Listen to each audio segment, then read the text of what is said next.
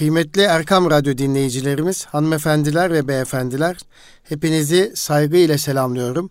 Bütün iyilikler ve güzellikler sizlerin ve bizlerin olsun inşallah.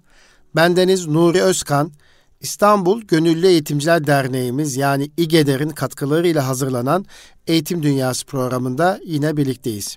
Kıymetli Erkam Radyo dinleyicilerimiz, evet bugün Eğitim Dünyası programında eğitimle ilgili konuları konuştuğumu, müzakere ettiğimizi, sizlerle paylaştığımızı biliyorsunuz.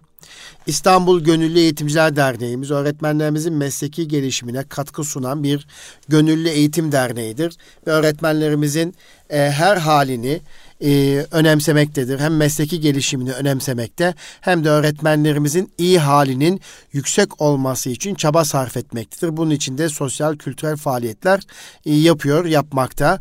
E, Kudüs programları düzenliyor, Umre programları düzenliyor. Bir takım geziler ve sosyal faaliyetler düzenleyerek öğretmenlerimizin iyi halinin, iyi olma halinin yükselmesi için çaba sarf eden bir sivil toplum kuruluşudur.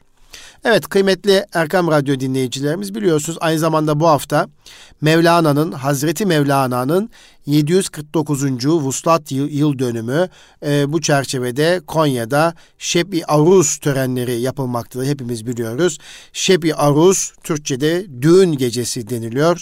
E, Mevlevilikte Mevlana Celaleddin Rumi'nin öldüğü gece yani Rabbine kavuştuğu gece. Mevlana Celaleddin Rumi bu geceyi Rabbine sevgiliye kavuşma gecesi olarak düşündüğü için düğün gecesi olarak yani Şebi Aruz olarak nitelendiriliyor ve her yılda Konya'mızda, güzel Konya'mızda Şebi Aruz törenleri yapılıyor. Ben de e, bugün Eğitim Dünyası programına öğretmenin iyi olma haliyle ilgili yapılan bir araştırmayı sizlerle paylaşmadan önce bir e, eğitim kuruluşu, bir sivil toplum kuruluşu tarafından yapılan e, öğretmenlerimizin meslekteki iyi o iyi olma halini ve bu konuda e, karşılaştıkları sıkıntıları paylaşmadan önce e, Mevlana Celaleddin Rumi'yi anmak ve şefaatine nail olmak maksadıyla Mesnevi'den birkaç hikayeyi sizlerle paylaşarak e, diğer konuya geçmek istiyorum. Kıymetli Erkam Radyo dinleyicilerimiz, Mevlana Hazretleri Mesnevisinde diyor ki, Cihan bir cihetten faydasızdır ama başka bir cihetten faydalarla dop. Sana faydalı olan şey bana faydasız bile olsa Madem ki sence faydalıdır, onu yapmaktan geri durma. Yusuf'un güzelliği kardeşlerince abesti, lüzumsuzdu fakat bütün bir aleme faydalıydı. Davud'un sesi, Davud Aleyhisselam'ın sesi o kadar güzeldi ama güzel sesten anlamayana bir sopadan çıkan sesti ancak. Nil nehrinin suyu abı hayattan daha hoştu, daha feyizliydi fakat nasipsiz ve münkir olanlara kandı. Şehitlik mümin için bir hayattır, münafık için ise ölüm ve çürümedir. Alemde bir sürü halkın mahrum olmadığı bir nimet var mıdır? Söyle, şekerden öküze, eşeğe ne fayda var? Her canın başka bir gıdası vardır. Fakat o gıda, gıdalanan kişi için arizi ise ona nasihat etmek, kendisini doğru yola getirmek demektir. Hani birisi hastalık dolayısıyla toprak yemeyi sever, toprağı kendisine gıda sanır ama o asıl gıdasını unutmuş, hastalık yüzünden gıda sandığı şeye yüz tutmuştur. Şerbeti bırakmıştır da zehir içmektedir. Hastalık yüzünden alıştığı gıda kendisine tatlı gelmektedir. İnsanın asli gıdası hakkın nurudur. Ona hayvan gıdası layık değildir. Fakat gönül hastalık yüzünden bu gıdaya düşmüştür. Yüreği oynar, nerede bu gıda, nerede yol yol olan göklerin gıdası? O gıda devlete erişen has kullara mahsustur. O boğazsız, aletsiz yenir. Güneşin gıdası arş nurundandır hasetçinin, şeytanın gıdası ferş dumanından. Cenab-ı Hak şehitler için onlar rızıklanırlar buyurdu. o gıda için ne ağız vardır ne tabak. Gönül her dosttan bir gıda alır. Her bilgiden bir safa elde eder. Her insanın sureti bir kaseye benzer. Göz ise o kasenin manasını görüp duyan bir alettir. Buluştuğun herkesten bir gıda alırsın. Her dostun yakınlığından bir şey elde edersin. Yıldız, yıldızla aynı burçta kıran etti mi mutlaka her ikisine uygun bir şey doğar. Yani kıran etmek iki yıldızın aynı burcun aynı derecesinde bulunmak demek. Erkekle kadının buluşmasından çocuk doğduğu gibi taşla demirin birleşmesinden de kıvılcım meydana gelir. Toprağın yağmurla birleşmesi meyveleri, yeşillikleri ve çiçekleri bitirir. İnsan yeşilliğe baksa gönlü hoşlanır. Üzüntüsü gider. Neşelenir. Ruhumuz neşelenirse bizden iyilikler, ihsanlar doğar. Sanat nasıl olur da sanatkardan ayrılır? Hiç var olan, varlıktan başka bir yerde oturur mu? Bu işlerin, güçlerin o denizden olduğunu görmeyen, her an yeni bir mihraba yüz çevirir. O, tatlı denizden acı su içmiştir de, sonunda acı su onu kör etmiş gitmiştir. Evet, Mevlana Celaleddin Rumi Mesnevisindeki bir hikayesini böyle okumuş olduk. Bir nasihatini daha doğrusu okumuş olduk. Şununla e, birlikte asıl konumuza geçmek istiyorum. Diğer bir nasihati Mevlana Celaleddin Rumi'nin yıl geçti, ekin vakti değil.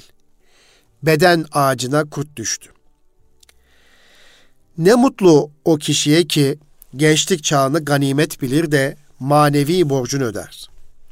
Kudretli olduğu günlerde sıhhatli, güçlü, kuvvetli bulunduğu zamanlarda kulluk ödevini yerine getirir. Çünkü gençlik çağı yemyeşil, terü taze bir bahçe gibi esirgemeksizin meyveler yetiştirir. Genç adamın kuvvet ve şehvet pınarları akıp durur. Bedenin zeminini onlarla yeşertir. Gençlik, mamur, tavanı adam akıllı yüksek, dört duvar sapasağlam bir eve benzer. Ne mutlu o kişiye ki ihtiyarlık günleri gelip çatmadan, boynunu liften yapılmış iple bağlamadan, toprak çoraklaşmadan, çözülüp akmadan işini başarmıştır. Çünkü çorak yerden hiç güzel bitki yetişmez. İhtiyarın gücü, kuvveti kesilir, şehvet suyu akmaz olur. Kendisine de faydası olmaz, başkalarına da. Kaşları eğer kuskunu gibi aşağı düşer. Gözleri sulanır, görmez olur. Yüzü buruşukluktan kertenkele sırtına döner. Söz söyleyemez, tat alamaz. Dişleri bir şey kesmez bir hale gelir. Gün geçip gitmiş, akşam çağı gelip çatmış. Leş gibi beden topallamakta, yol ise uzun. İş görülecek yer yıkık, iş işten geçmiş. Kötü huyların kökleri kuvvetlenmiş, onu kökünden söküp çıkaracak kuvvet azalmış. Yıl geçti, ekim vakti değil. Elde yüz karalığından kötü işten başka da mahsul yok. Beden ağacına kurt düştü. Onu söküp ateşe atmak lazım. Yolcu, kendine gel kendine. Vakit geçti. Ömür güneşi kuyuya doğruldu. Bu iki gün cehizinde olsun. Kuvvetin varkan kocalığını hak yoluna sarf et. Elinde kalan su kadarcık, şu kadarcık tohumu olsun, ek de ihtiyarlığın bu iki anlık müddetinden uzun bir ömür bitsin. Bu aydın çera sönmeden kendine gel de hemen fitilini düzelt. Yağını tazele. Yarın yaparım deme. Nice yarınlar geçti ekin zamanı tamamıyla geçmesin, dikkatli ol. Nasihatimi dinle. Beden kuvvetli bir bağdır. Yeniyi istiyorsan eskiden soyun. Dudağını yum. Altın dolu avucunu aç. Ten nekesliğini bırak. Ali cenaplığı ele al. Ali cenaplık şehvetleri, lezzetleri terk etmedir. Şehvet yüzünden düşen kalkmamıştır. Bir yiğitlik ve cömertlik cennet servisinin bir dalıdır. Yazıklar olsun böyle bir dalı elinden bırakana diyor Hazreti Mevlana. Evet, böyle bir dalı elinden bırakana demek Hazreti Peygamber sallallahu aleyhi ve sellemin cömertlik cennet ağaçlarından bir ağaçtır.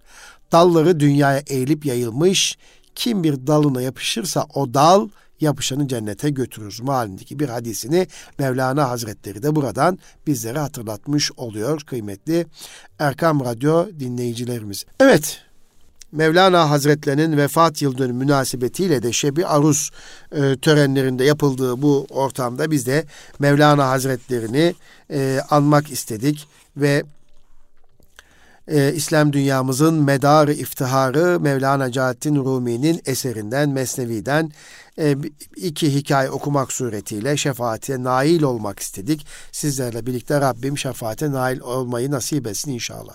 Evet, kıymetli Erkam Radyo dinleyicilerimiz, geçtiğimiz haftada sürekli bu konuyu gündeme getirmeye çalıştım. Ee, bazen bazı mesleklerde tükenmişlik hali oluşur. Bazı mesleklerin icrası her geçen gün zorluklarla e, zorlukları artmaya başlayabilir. Nitekim e, öğretmenlik mesleği de dünyanın en büyük mesuliyetin yüklenmiş olan eğitimciler içinde içinde bulunduğumuz çağda bazı tükenmişlikler oluşturabilir. Öğretmenin iyi halini sürekli kollamak, e, gözetmek gerekiyor. Bu anlamda yapılan bir takım araştırmalar var. Bu araştırmaları da sizlerle paylaşmak istemekteyim. Amacım e, bir eğitim camiasına katkı sunmak, e, kendimize katkı sunmak ve mesleki anlamda e, gelişime imkan sunmak için bu programı bugün sizlerle paylaşmak istiyorum. Evet, öğretmenlerimiz kendilerini nasıl hissediyorlar acaba? Bu konuda neleri farklı yapabiliriz?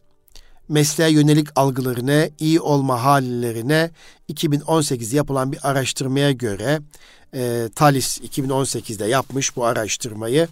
E, ve bu araştırma neticesi dünya genelinde tabii bu araştırma OECD raporuna göre 5 e, yıl içinde mesleği bırakma niyeti olan öğretmenlerin e, öğretmenlerde Türkiye'de yüzde on üç buçuk, OECD ülkelerinde ise bu oran daha yüksek yüzde 25.1 yani 5 yıl içerisinde bu mesleği bırakmak isteyenlerin oranı Türkiye'de yüzde 13.5 dünyada OECD ülkelerinde ortalaması yüzde 25.1.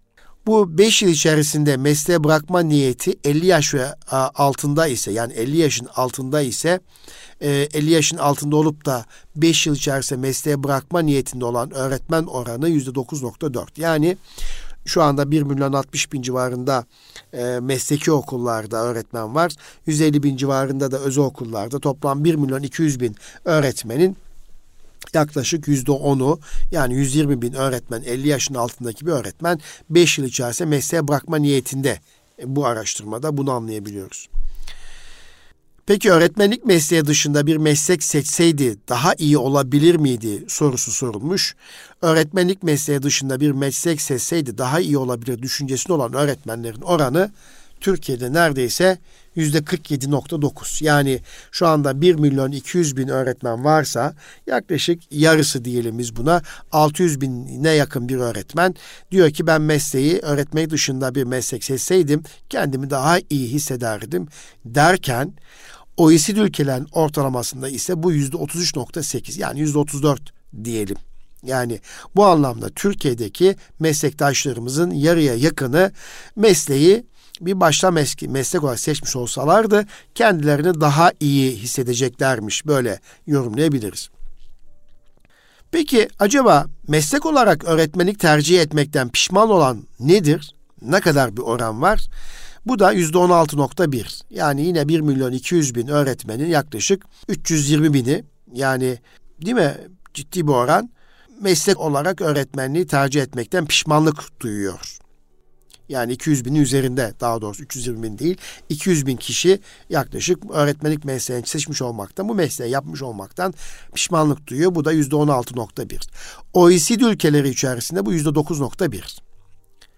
Peki öğretmenler bulundukları okul ortamında memnuniyet duymuyorlarsa, iyi hissetmiyorlarsa, iyi olma halleri yoksa e, okul değiştirme istekleri olan öğretmen var mı? Evet ben bu mesleği yapmak isterim ama bulunduğum ortamda, okulda kendimi iyi hissetmiyorum. Bundan dolayı ben okul değiştirmek istiyorum e, dediğinde tüm öğretmenler içerisinde yüzde on civarında bir istatistik karşımıza çıkıyor. Türkiye'de, dünyada ise bunun OECD ülkeler içerisinde ise 5.6 bu oran. Ancak Özel okul öğretmenleri içerisinde bu oran biraz daha yüksek. Yani resmi okullar içerisinde yüzde onluk bir durum söz konusu iken özel okullar içerisinde özel okul öğretmenlerine bu soru sorulduğunda yüzde on iki buçukluk bir oran yani 150 bin civarında özel okul öğretmeni var. Ee, yaklaşık 18-20 bin civarında bir öğretmen bulunduğu okulu değiştirme isteğinde bulunacaklarıyla ilgili bir e, ankete yansıma var. OECD ülkeler içerisinde ise bu yüzde 5.1. Yine genel sorulmuş bütün öğretmenleri imkanı olsa çalıştığı okulu değiştirme niyetinde olan öğretmen oranı ne kadardır diye sorulmuş. O da %36.9 yani %37 civarında Türkiye'de bir e, öğretmen kitlesi bunun elinde imkanı olsa çalıştığı okulu değiştirir. Peki sıklıkla ya da çok sık stres yaşayan öğretmen oranı işte burada dünyadaki yani özellikle OECD ülkeleri içerisinde e, stres yaşayan öğretmen oranı Türkiye'ye göre çok yüksek. Yani yüzde 48, yüzde 49'a varan bir oran. Sıklıkla ya da çok sık stres yaşayan öğretmen oranı OECD ülkeler içerisinde neredeyse yüzde 50'yi buluyor. Çok şükür burada sevindirici bir hadise. Türkiye'de e, eğitimcilerimizin, öğretmenlerimizin, meslektaşlarımızın yüzde 23.4'ü. Evet bu rakamı ne kadar aşağı çekebilirsek iyi ama bununla birlikte sıklıkla ya da çok sık stres yaşarken yaşanma, yaşadıklarını ifade etmişlerdir. Peki bu öğretmenlerimize, bu stresi yaşayan öğretmenlere stresin kaynağı sorulmuş. Yani nedir bu stresin kaynağı diye sorulmuş. Orada, orada da yüzde 38.7'si öğrenci başarısından sorumlu tutulmaktan dolayı Türkiye'deki öğretmenlerimizin yüzde 23.4 sıklıkla ya da çok sık stres yaşıyorum diyen öğretmenlerimizin yüzde 38.7'si öğrenci başarısından sorumlu tutulma halinden dolayı stres yaşadığını ifade etmiş. Bu oran OECD ülkelerinin yüzde 44 civarında. Peki Yerel veya okul yöneticilerine bağlı bir stres yaşama oranı nedir? Yerel ya da merkezi eğitim yöneticilerinin taleplerine karşı ayak uydururken stres yaşama isteğine baktığımız zaman da %36.3 Türkiye'deki öğretmenlerimizin %36.3'ü yerel ya da merkezi eğitim yöneticilerinin değişen taleplerine ayak uydururken stres yaşadıklarını ifade etmişler. Yine OECD ülkelerinde %44 civarında, %40,5 civarında e, olduğunu ifade edebiliriz. Peki burada asıl soru şu, yani e, bu da çok önemli. Veliler strese sokuyor mu öğretmenleri? Veliler öğretmenlerin stres sürelerini artırıyorlar mı? Gerçekten güzel bir soru. Velilerin eğitim yönelik kaygılarını yönetme noktasında öğretmen strese giriyor mu? Türkiye'deki eğitimcilerin %35.5'i velilerin eğitime yönelik kaygılarını yönetmekte e, yönetirken strese girdikleri %35.5 yani bu ne demek? E, yaklaşık 1 milyon 200 bin öğretmenin e, yine e, 360 bin 400 bin yakın öğretmen bu anlamda strese giriyor. Peki idari iş yükünden dolayı, idari iş yükünden dolayı strese giren öğretmen e, ve iyi halinde düşme olan öğretmen durumu oranına baktığımız zaman Türkiye'de %35.1 OECD ülkeler içerisinde idari iş yükünden dolayı strese giren öğretmen oranı neredeyse %50. Evet. O zaman özetleyecek olursa olursak öğretmenin e, strese sokan unsurlar bir öğrenci başarısından sorumlu tutulma, iki yerel ya da merkezi eğitim yöneticilerin değişen taleplerin ayak uydururken yaşadıkları stres, üç velilerin eğitim yönelik e, kaygılarını yönetme sürecindeki stres, bir de idari iş yükü anlamındaki stres olarak özetleyebiliriz. Peki öğretmenlerin işten ayrılma, ayrılmalar neden önemli? Yani öğretmen ayrılmaları neden önemli? Yani öğretmenlerin sirkülasyonu, ayrılan öğretmenlerin okulda yarattığı deneyim ve üretkenlik kaybı açısından baktığımız zaman aslında bu okul ortamında toplumda bir olumsuz etki bırakabilir. Yani e, okullardaki öğretmenlerin toplu halde veya büyük bir şekilde ayrılacak olması veya okuldaki bulunma e, kalma sürelerinin azalmış olması okul iklimini, e, olumlu okul iklimini e, olumsuz etkiler. Yani okul iklimini etkiler. Ee, mesela başarılı kabul edilen okulların en önemli yönlerinden birisi aileler, öğretmenler ve öğrenci arasında olumlu bir topluluk duygusunun varlığı e, dikkati çekti. Bu daha önceki yapılan araştırmalarda ortaya çıkmıştı.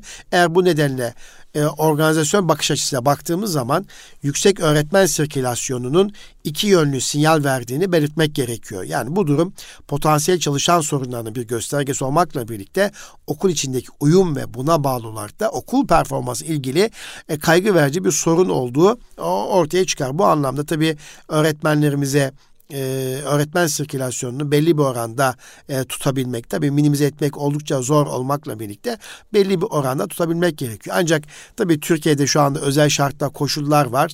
Öğretmen istihdamını olumsuz etkileyen faktörler var. Hem özel okul için hem de resmi okullar için ama bununla birlikte resmi okullarda e, Milli Eğitim Bakanlığı sürekli yeni öğretmenler, yeni öğretmen ataması yapıyor.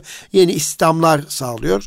Ama özel okullar içerisinde bulunduğu e, hayat pahalılığı, ekonomik koşullar, şartlardan dolayı da öğretmenlerin artık özel okul ortamında e, çalışmak istemedikleri veya farklı e, e, mesleklere geçmek istedikleri ilgili talepleri ben de etrafımdan duyar gibi oluyorum. Çünkü e, özel okul kurucuları veya işletme sahipleri öğretmenlerin iyi olma haline de destek sunacağını inandığımız o maaş kısmıyla alakalı yeterince destek olamadıklarını görüyoruz. Çünkü e, velilerden aldığınız sözleşme bir yıllık yani aldığınız para bir yıllık ve sözleşmeyi çok önce de yapıyorsunuz. O sözleşmeyi güncelleme e, şansı olmuyor.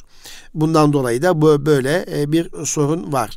Burada aslında öğretmenlerin iyi olma halinin e, kavramsal çerçevesini şöyle çizmek istersek e, bir öğretmenin okul düzeyinde çalışma koşulları nasıl?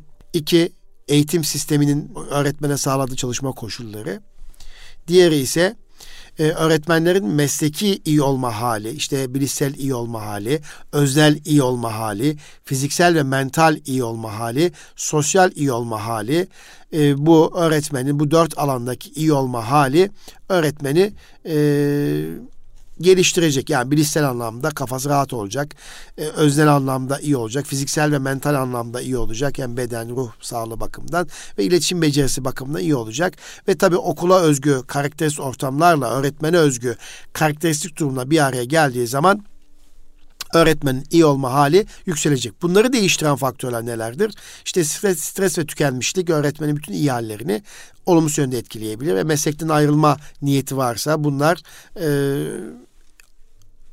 o etkileyen faktörler, iyi halini, iyi olma halini etkileyen faktörler. Peki bunun yansıması nedir? İşte isterseniz öğrencileri etkileyecek, sınıf içi öğretim süreçlerine yansıyacak veya öğrencilerin iyi olma halini etkileyecek. O zaman öğretmenin iyi olma hali nedir diye şöyle sorduğumuz zaman dört boyut karşımıza çıkıyor. Bilişsel boyut, öznel boyut, fiziksel ve mental ile sosyal iyi olma hali e, ön plana çıkıyor. Bilişsel iyi olma hali öğretmenlerin işlerine konsantre olma becerileri ve öz yeterlik algıları aklımıza getiriyor. Öznel iyi olma hali ise öğretmenlerin işlerinden duydukları memnuniyet düzeyleri ne e, düşünmemiz gerekiyor. Fiziksel ve mental iyi olma hali dediğimiz zaman da öğretmenlerden okul yılı boyunca işleriyle ilgili gösterebilecekleri bileşenler aklımıza geliyor. Özellikle psikosomatik septomun sıklığı ve bu belirtileri işlerin yansıması aklımıza gelebilir. Ve son boyut olan sosyal iyi olma hali dediğimiz zaman müdürler, meslektaşlar, öğrenciler ve velilerle olan e, iletişimi ve ilişki biçimi öğretmenin iyi halini ister istemez ortaya koyuyor. Ve okul topluluğu içinde öğretmenlerin meslektaşlarına ve yöneticilerin hissettikleri güven de bu sosyal iyi olma hali içerisinde geçerli. Tabii okulların büyüklüğü, okula özgü karakteristik özellikler, işte okulun deneyim süresi, okuldaki öğretmene yaş ortalaması, e, bununla birlikte öğretmene özgü karakteristik özellikler ve öğretmenlerin sistem düzeyinde ve sonrasında okul düzeyinde çalışma koşulları mesleki iyi olma halinde etkileyen temel bileşenlerdir. Yani sistem de tabii öğretmen iyi halini e, etkiliyor öğretmenin özlük halleriyle birlikte, özlük, e, özgü, öğretmen özgü karakteristik özellikleriyle birlikte e, okulun sahip olduğu fiziksel özellikler, okulun büyüklüğü, yaş grubu, e, yönetim biçimi, okul kültürü vesaire de öğretmenin iyi halini etkiliyor. Tabii öğretmenlerin iyi olma halini etkileyen faktörlerden sistem düzeyindeki değişkenler de ne olabilir acaba? Yani sistem düzeyindeki değişkenler bir maaş ve iş güvenliğinin sağlanması gibi somut beklentiler var. Öğretmen e, günümüz koşullarında ister özel okul olsun isterse resmi okullarda çalışan öğretmenler e, maaş anlamında e, gerekli olan e, somut e, bir e, maaşı net bir şekilde alabiliyor olmaları gerekiyor. Tabii geldiğimiz nokta koşullarda resmi okullar e, bu anlamda her geçen gün şanslı konumda. Özel okullar bu resmi okullardaki öğretmenlerin maaşına yetişebilmek için e, ciddi anlamda piyasada şu anda sıkıntılar olduğunu görüyorum. Ama bununla birlikte hem resmi okulların hem de e, özel okulların, öğretmenlerin aldığı maaşların daha yukarıya çıkabilmesi için e, Türkiye koşullarında, enflasyon, hayat pahalı koşullarında daha iyi olabilmesi gerekir ki öğretmenin mental halinin, fiziksel halinin iyi olması gerekir. Bunun e, kaynağı da e, devlet e, öğretmene pozitif ayrımcılık yapmalı. Evet maaş bakımından. Bununla birlikte özel okulda sadece özel okul kurucuları değil, veliler de e, öğretmenin çok iyi bir maaş alabiliyor olması için okula verecekleri okul ücretlerinde de e, ciddi bir e, tasarrufa dönük değil. Gerçekten o okulun öğretmenleri ve imkanları benim bu parayı e, vermeme e, gerektirecek bir durum. Ben bu okula bu parayı verirken biliyorum ki öğretmen de bu paradan e, kendisi mutlu edebilecek, iyi olma halini artıracak bir maaş alacağını inanıyorum diye hadiseye bakarsa ticari yani o da e, iş okulculuğu, özel okul işletmesi bir ticari müessese olarak görmez de ben öğret ben okula ne kadar iyi para ödersem e, özel okula hem iyi hizmet alacağım gibi hem de öğretmen iyi maaş alacak. Öğretmenin iyi maaş alması iyi, iyi olma halinin yüksek olması da benim çocuğumun iyi olma halini artıracak diye bakıyor olması gerekir. Ama e, öyle olmuyor. Maalesef e, velilerimiz veya özel velileri de hadiseye böyle bakmıyorlar.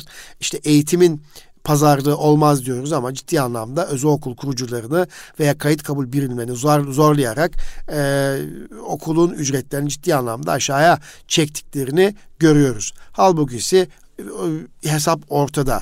Maliyetler ortada. Her veli bugün bir maliyet hesabı yapmış olsa özel okul velisi çocuğunu özel okulda okutacak olan bir veli 30 bin lira 40 bin lira 50 bin TL'ye artık kayıt yapılacak bir özel okul öğretmene iyi maaş veremeyecek bir okul demektir. Bugün özel okul öğretmenin iyi maaş alabilmesi için veliden de iyi para tahsil ediyor olması gerekir ki hem insan kaynaklarını mutlu etsin hem de binası kiralıksa bina kirası ödeyebilsin. Yemek çıkartıyorsa iyi yemek çıkartabilsin değilsin. Ve öğretmenin de mutluluğunu artıracak diğer iş güvenlik ortamlarını iyi hazırlayabilsin. Tabii diğer faktör de kariyer basamakları mekanizma yapısı öğretmenin e, işte aday öğretmen, öğretmen, uzman öğretmen, baş öğretmen ve bununla birlikte öğretmenlikten müdür yardımcılığına, koordinatörlüğe, koordinatörlükten müdür yardımcılığına veya müdür yardımcılıktan baş müdür yardımcılığına, baş müdür yardımcılıktan okul müdürlüğüne yükselen bir kariyer basamağının mekanizmasının çok iyi çalışabiliyor olması gerekir. Bunu da bu e, süreç içerisinde de bu kariyerini sağlayacak iyi koçun, iyi yönetici olması lazım ki öğretmen adil bir şekilde bu basamakları hak ederek yukarıya doğru çıkabilmesin. Yani e, eğitimin ekosisteminin niteliği de öğretmenlerin mesleki iyi olma hallerini etkileyen temel faktörlerden biri olduğunu ifade etmek isteriz.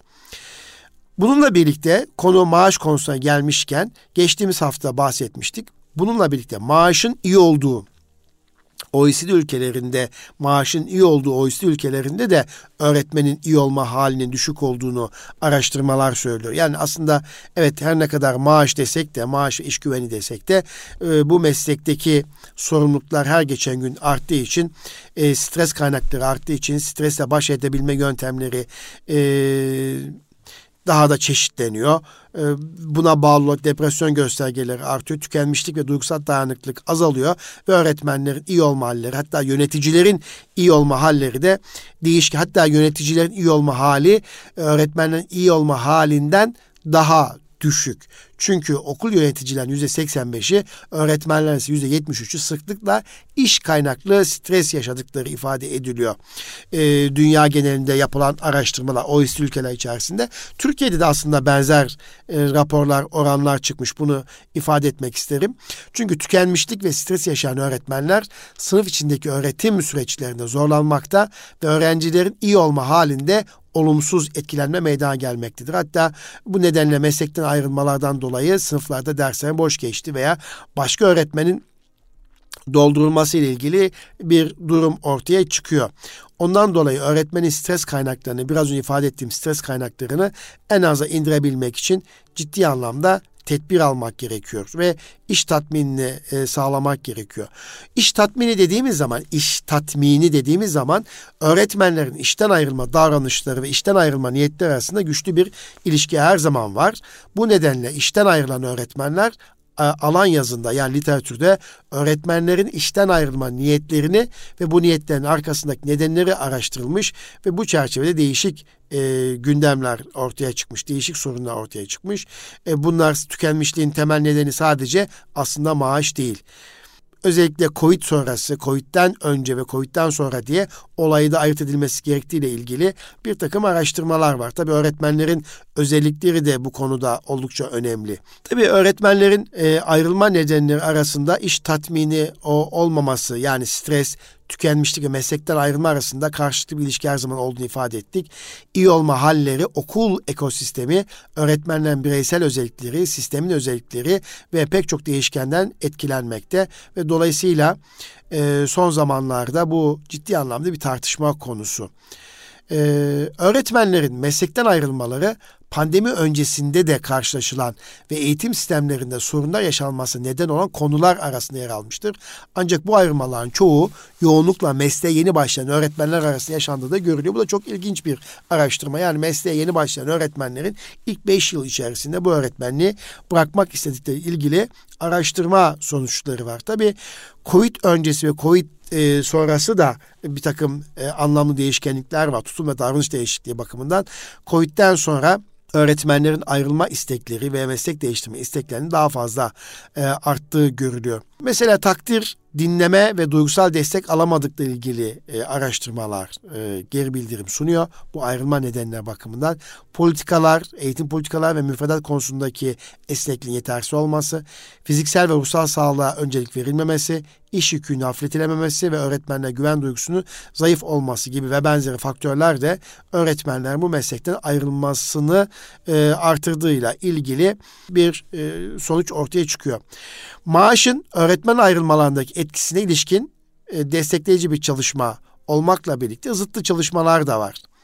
E, mesela gelişmiş ülkelerde e, yapılan araştırmalarda maaşın e, işten ayrılmayı çok etkileyecek bir faktör olmadığıyla ilgili araştırma var. Yani kısacası burada iki türlü araştırmayı görmek e, mümkün. Yani e, maaştan dolayı maaşın düşüklüğü nedeniyle işi bırakma ve başka mesleğe geçmekle alakalı bir durum sergilerken e, maaş yüksek olmasına rağmen biraz önce saymış olduğumuz stres faktörlerinden dolayı öğretmenlerin e, işten ayrılma e, istekleri veya niyetleri olduğu ile ilgili bir durum ortaya çıkabiliyor. Türkiye'de yapılan araştırmada da e, nitekim öğretmenlerin e, mesleği ya da okul görevine ayrılma niyetleri nasıl değişiyor diye baktığımız zaman e, pandemi öncesi öğretmenlerin bu meslekten ayrılma niyetleri Türkiye için konuşuyoruz kıymetli Erkam Radyo dinleyicilerimiz 19.6 iken bu meslekten ayrılma niyetleri %73.7 hayırmış. Emin değilim diyene %5.1. E, pandemi döneminde ise bakın pandemi döneminde öğretmenler hani yattı ne yapıyor ki öğretmenler dediğimiz öğretmenlerimiz ne kadar çok strese girmişlerse, ne kadar çok zorluk yaşamışlarsa bu meslekten ayrılma niyetlerini beyan eden öğretmen oranı %38.3. %53.9'u hayır demiş. Bakın pandemi döneminde öğretmenlerin bu işten ayrılma niyetleri artmış. Peki başka bir soru Türkiye için söylüyoruz arkadaşlar. Kıymetli Erkam Radyo dinleyicilerimiz. Önümüzdeki 5 yıl içerisinde bu öğretmenlik mesleğini bırakma niyetinde olan öğretmen oranı %56.9. Hayır diyene %29.8. Peki ayrılma nedenleri e, nedir? Katılımcılar sorulmuş Türkiye'de. Önümüzdeki 5 yıl içerisinde ayrılmayı düşündüğüm belirten 346 katılımcıya ayrılma niyetlerinin arkasındaki nedenleri sorulmuş ve buradan da e, Türkiye'ye uyarlanmış e, bir anket bu. Katılımcıların ayrılma gerekçeleri sorulduğunda maaş, ekonomik kaygılar öğretmenler ciddi anlamda strese sokmuş ve bu ayrılma gerekçesi oluşturuyor %71.4. İkinci sırada stres %69.7. Üçüncü sırada iş yükü fazlalığı 62.7. Okul yönetiminde yeterli destek görmeme %32.7. Diğer nedenler %10. Emeklilik yaşının gelmesi %9.2. Sağlık sorunları %5.2. Covid-19 veya benzer salgın hastalıkları tekrar yakalanma kaygısı %3.8. Öğretim yöntemi değişme, işte yüz yüzden uzaktan öğretime dönme veya hibrit eğitim modeline geçme nedeninden dolayı %3.4. Peki katılımcılara ayrıldıktan sonra ne yapmayı düşünüyorsunuz? Dediklerinde yani hani o öğretmenlik mesleğinde ayrılmayı düşünen maaş ekonomik kaygılardan dolayı iş yükünden stresten dolayı ayrılanlar ne yapmayı düşünüyorlar diye sorulduğunda eğitim alanda öğretmek dışında bir iş yapmak istiyorum diyenlerin oranı neredeyse yüzde 41.9 yüzde 42. Eğitim alan dışında bir iş yüzde 37.6 yani eğitim alanında öğretmenlik dışında bir şey. Bak eğitim alanda olacağım ama öğretmenlik dışında bir iş. Yüzde 41.9. Eğitim alanı dışında bir iş yapmak istiyorum diyenler yüzde 37.6. Fikrim yok bilmiyorum diyenler yüzde 32.1. Başka bir okulda öğretmen olarak çalışmak istiyorum diyenler. Yani bulunduğum okul ortamı beni öğretmen olarak iyi hissettirmiyor ee, ortam, kültürü, yönetici ilişkilerimiz yeterli değil, sıkıntılı.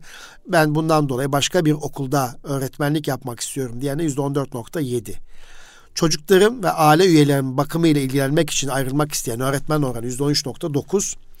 Planlanan zamanda emekli olmak isteğinden dolayı ayrılacak olanlar %8.7. Erken emekli %5.5. Dolayısıyla ee, katılımcıların meslekte kalma nedenleri nedir derseniz orada en büyük şey yani bu ankette e, kalanlar meslekten e, ayrılmak istemeyenlerin meslekte kalma nedenleri nedir diye sorulduğunda ne, kalanlar niye kalıyor? Onlar da diyor demişler ki öğretmenlik mesleğini çok seviyoruz. Ama gerçekten doğru bir cevap. Bu meslek sevilmeden icra edilmez, edilemez. Diğer bir şey bu öğretmenlik mesleğine ayrılma niyeti olmayandan sorulan bir soru. Neden ayrılmıyorsunuz kardeşim? diye sorulmuş. Onlar da öğrencilerimizle birlikte olmaktan mutlu oluyoruz. %77.9 yani %78. Diğer bir cevap okul ortamında çalışmaktan mutlu oluyorum. Yüzde 48, yüzde 47. Çalışma saatleri, tatil ve benzeri öğretmenler sağladığı koşullara sahip olma yüzde 40. İş güvencesi sahip olma yüzde 21. Emeklilik hakkına sahip olmayı bekleme yüzde 11.6. Yani emekliliğimi beklediğim için kalıyorum. Başka da yapacağım bir şey yok diyenler yüzde 11.6 yapabileceği başka bir meslek olduğunu düşünmediği için bu meslekte kalmayı tercih edenler de yüzde on buçuk. Yani görüldüğü gibi öğretmenlerimizin mesleğini sevdikleri için kalıyor kalanlarda veya çocuklarla birlikte, öğrencilerle birlikte vakit geçirmiş olmaktan hoşnut oldukları için kalıyorlar. Tabii e, son iki yılda meslekten de ayrılmalarda bir artış var. Etraftan da bunu duyabiliyoruz. Bu da %65 civarında, %65-%70 civarında e, etraftan e, soruyoruz. E öğretmenlik dışı başka bir iş yapma talebi var. Özellikle özel okullarda bu oran daha fazla ve her geçen gün de özel okul öğretmenleri e, özel okullar öğretmen bulmakta zorlanacaklar gibi gözüküyor. Bu araştırmada aslında bunu teyit ediyor. Ee, öğretmenlerin stres düzeylerine baktığımız zaman da özel okul öğretmenlerinin stres düzeylerinin e, devlet okulu öğretmenlerine göre e, kısmen yüksek olduğunu görebiliyoruz. Nitekim araştırmada bunu destekler mahiyette. Evet, stres düzeylerine baktığımız zaman okul türlerine göre baktığımız zaman da okul öncesi öğretmenlerin stres düzeyleri daha düşük. Ee, ama e, ilkokulda e, stres düzeyleri e, daha yüksek, yöneticilerde daha yüksek olduğunu görüyoruz. Yine 50 yaşın altındaki öğretmenlerde e, daha yüksek bir stres düzeyine sahip olduklarını görebiliyoruz. Evet, kıymetli Erkam Radyo dinleyicilerimiz, yani gerçekten okullarımızda e, hem resmi okullarda hem özel okullarda öğretmenlerimizin mutluluğunu sağlayacak okul iklimini de çok iyi e, düzenlememiz, iyi ayarlamamız gerekiyor. Çünkü okul iklimi okul yöneticilerin, öğretmenlerin o, o, okula bağlayacağı en önemli faktör. Ve okulda meslektaşlarla bir uyum içinde çalışmak, birlikte iş yapmak, çalışma koşullarının iyileşiyor olması ve mesleki memnuniyet e, okul ikliminin en önemli faktörü ve mesleki memnuniyet boyutunda öğretmenler yönelik tutum ve motivasyonun yüksek olması öğrencinin iyi olma halini isterseniz artıracaktır. Bu anlamda eğitimcilerin mesleki memnuniyet ortalama puanı 20 üzerinden 11.8. Buna göre katılımcıların da mesleki memnuniyet düzeyinin or, e, ortanın altında olduğu söylenebilir. Bundan dolayı Türkiye'de öğretmenlerimizin meslekteki iyi olma halini hem resmi okullarda hem de oz okullarda, özel okullarda daha yukarıya çıkarmak için aslında bize bir çerçeve çıkıyor. E, neleri daha iyi yapabiliriz? Böyle bir soru karşımıza çıkıyor. E, bu anlamda öneriler var tabi araştırmanın sonunda. Ben e, bu araştırmayı e, okunması taraftarıyım. Baştan sona okunması ve gözden geçirilmesi gerektiğini düşünüyorum. E, Türkiye'de 2022-2023 e, eğitim yılı itibariyle katılımcıların %24.4'ün yüksek iyi olma haline sahip olduğunu, yaklaşık %41 ise düşük iyi olma haline sahip olduğunu ve stresle başa çıkma düzeylerine bakıldığında da eğitimcilerin yaklaşık olarak yarısının stresle başa çıkma konusunda iyi durumda olduklarını bu araştırma gösteriyor. Bizim amacımız, görevimiz İstanbul Gönüllü Eğitimciler Derneği olarak, İGEDER olarak öğretmenlerimizin mesleki iyi olma hallerinin daha yukarı çıkarabilmesi için neleri yapabiliriz? Nasıl katkı sunabiliriz? Öğretmenlerimizi nasıl mutlu edebiliriz? Buna da kafa yormamız gerektiğini düşünüyorum. Evet. Kıymetli Erkam Radyo dinleyicilerimiz, hanımefendiler, beyefendiler bugün Eğitim Dünyası programında Mevlana Celaleddin Rumi ile ilgili kısa bir hikayeyle başladık ve asıl konumuz olan e, öğretmenlerimizin iyi olma haliyle ilgili araştırma sonuçlarını sizlerle paylaştık. Bir sonraki Eğitim Dünyası programında buluşmak dileğiyle efendim kalın sağlıcakla Rabbime emanet olunuz.